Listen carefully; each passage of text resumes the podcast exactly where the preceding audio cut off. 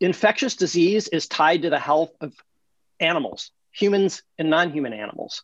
And it would be rather silly to imagine you could create a healthy system filled with sick animals surrounded by humans you're trying to protect. In, in, the same way, it would be silly to imagine, you know, having a bunch of people with, you know, coronavirus walking around and then trying to put a group right in the middle of that uh, and protect them from it. You, you need to worry about everyone. About a year ago, The Guardian published an opinion article by novelist Jonathan Safran Foer and Professor Aaron Gross entitled We Have to Wake Up Factory Farms Are Breeding Grounds for Pandemics. Can we really remain healthy when we know that around us there are billions of animals, genetically uniform, unhealthy animals, crammed together in factory farms? I'm Katrien Devolder from the Oxford Uehiro Centre for Practical Ethics at the University of Oxford. In this interview, I talked to one of the authors of the Guardian opinion article, Aaron Gross, who is a professor of theology and religious studies at the University of San Diego and the founder of Farm Forward, a non-profit organization which works to improve animal welfare on farms and to end factory farming. How worried should we be? I, you know, often find myself previously discussing this issue years ago in the position saying it's time to get alarmed. But now I think we are alarmed, which is great, but we have to understand what we're facing. And I think the challenge is we're being alarmed in the wrong direction. We're not recognizing how much our farming system, our agricultural system, really determines the kind of overall scale of our uh, risk for, for pandemics. The data from the Centers for Disease Control is that three out of four emerging and new infectious diseases are what they call zoonotic, which means they're related to the illnesses that animals get. So, what this is really telling us to interpret that in a really simple way is infectious disease is tied to the health of animals, humans and non human animals.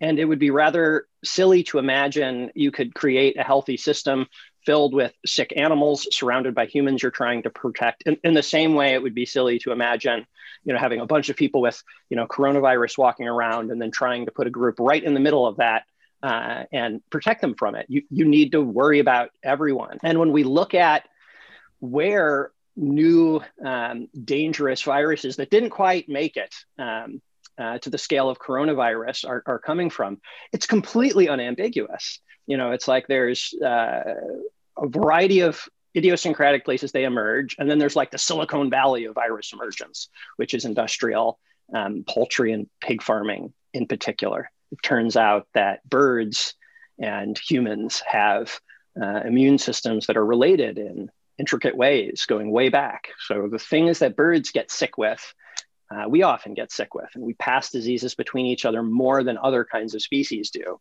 So, especially the poultry industry um, is of concern. So, what's going on in the poultry industry that might make it more worrisome than, uh, you know, the way we ate chickens a hundred years ago? Scale just the, the quantity of animals.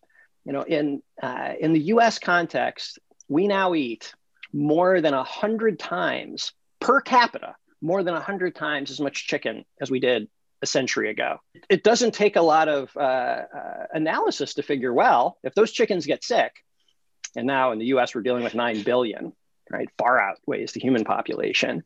Uh, your your your opportunities for that virus to multiply you know have, have grown accordingly. I went to a, a coffee shop this afternoon and the, the person serving me was wearing her mask under her nose and i was like oh no uh, it's not proper social distancing. So we're so worried about social distancing among each other and and rightly yeah. so.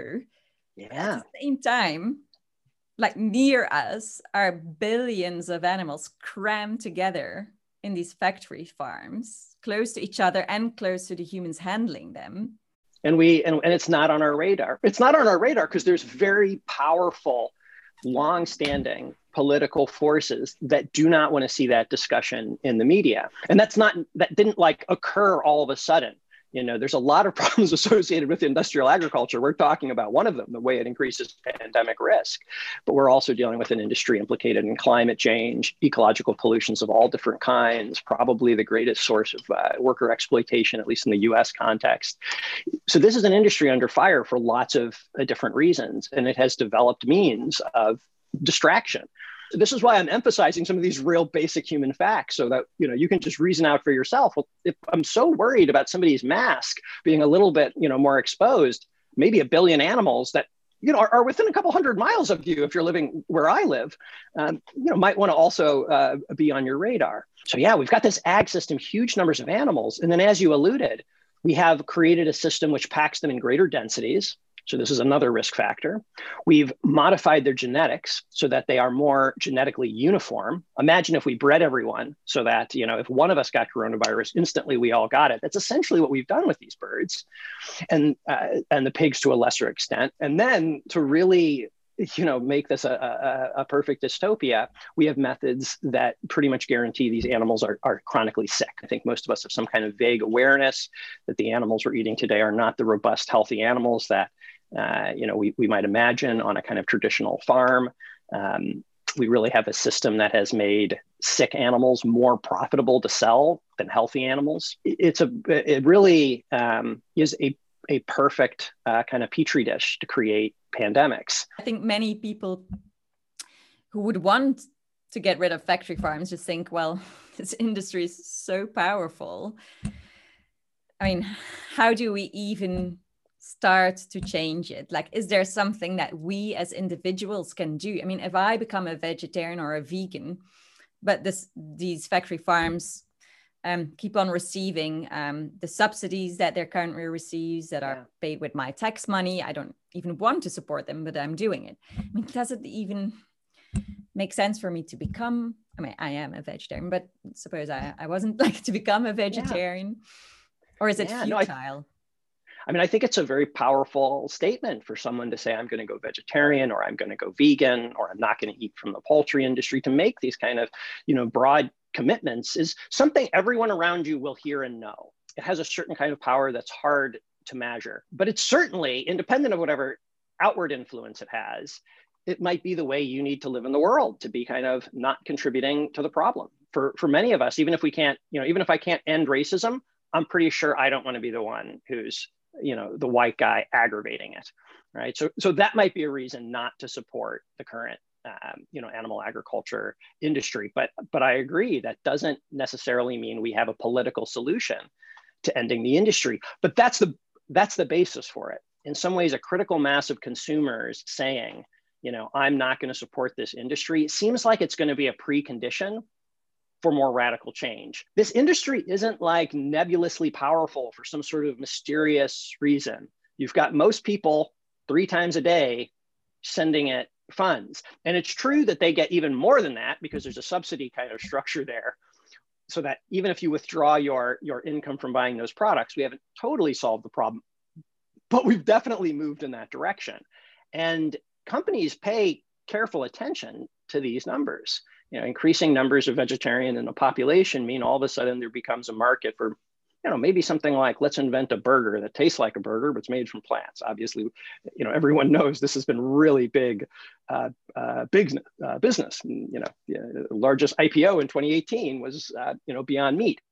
So those changes in consumer behavior, those changes that you as an individual make, don't sit and stay with you. People are paying attention, and those things, you know, ramify.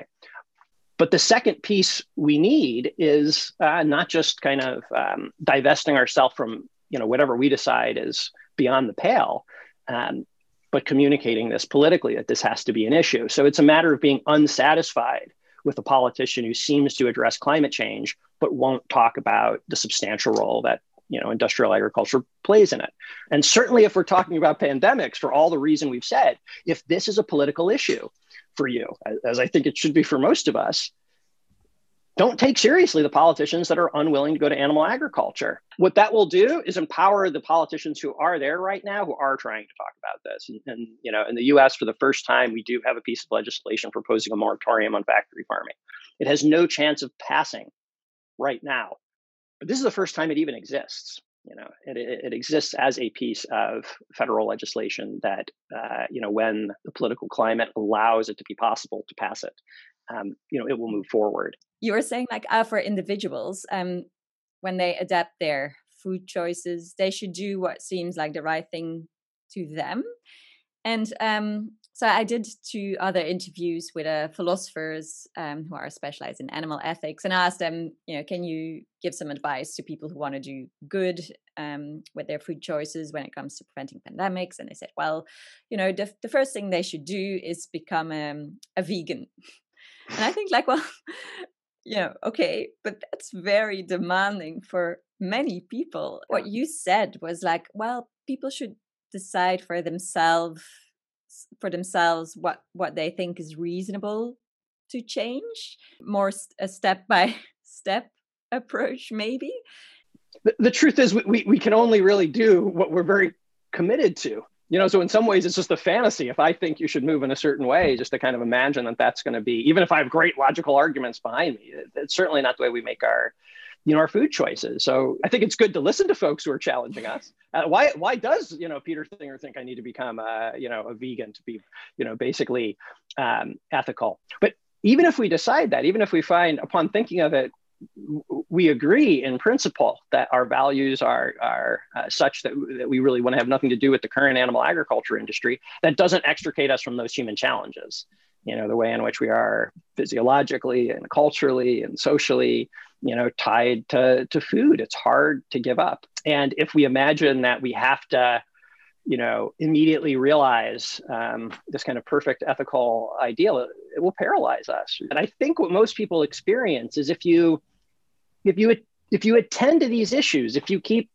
coming back to them with, with your own existing heart and your own existing values a lot of times it will provide motivation for you to give up animal products you know and and and that can be a, a somewhat natural process. There might be a little times where like okay you know for this week i'm just going to make a decision i'm going to do this. And and those kinds of promises can be very helpful. The promises i worry about when people are like i must do x for the rest of my life or i will betray all of my you know um, values that, that that seems like it tends to uh, yeah. lead us in the wrong direction. It becomes like an either or and you can't be in the in the middle somewhere or you're a hypo- hypocrite or i'm quite sure i'm a hypocrite. I mean this is it seems to me the human the human condition but we really try to minimize that. Minimization is is, is a scale. And i don't think we have to um, uh, feel like by acknowledging that complexity of human decision making we are in any way diminishing um, you know, the clarity of the fact that the current, you know, the currently available animal products almost certainly violate your values, almost whoever is watching this. And, and, and that should give us pause and, and be a reason for reflection. Um, but that, uh, you know, can manifest in different, really different ways in terms of our different decision making and in terms of then how society decides to change the whole the whole system. A lot of people find it's really hard to make individual changes, but they can participate in communal changes quite easily. That is, they just don't have the discipline to not eat that favorite food.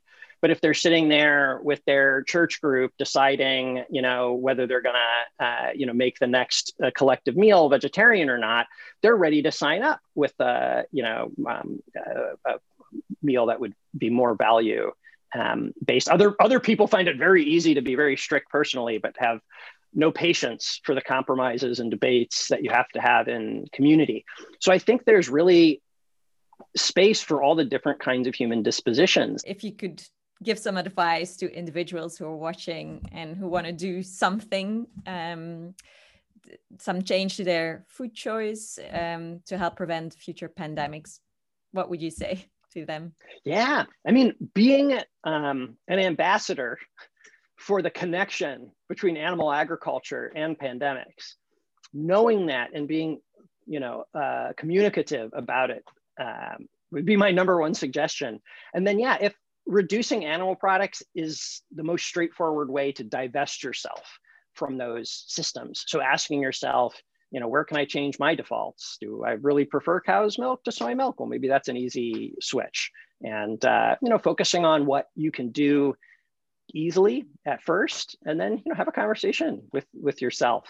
But I, I think kind of in some ways, I guess my final suggestion would be recognize that the question of what you eat and what your community eats is a great, you know, moral adventure. Uh, and, and, can be a great culinary adventure at the same time. Um, it's really a powerful place we can become the people we want to be and create the world we, we want to create and almost whatever you do um, once you realize that is is likely to be uh, you know making the world a better place If you liked this interview, don't forget to subscribe to the Practical Ethics channel on YouTube.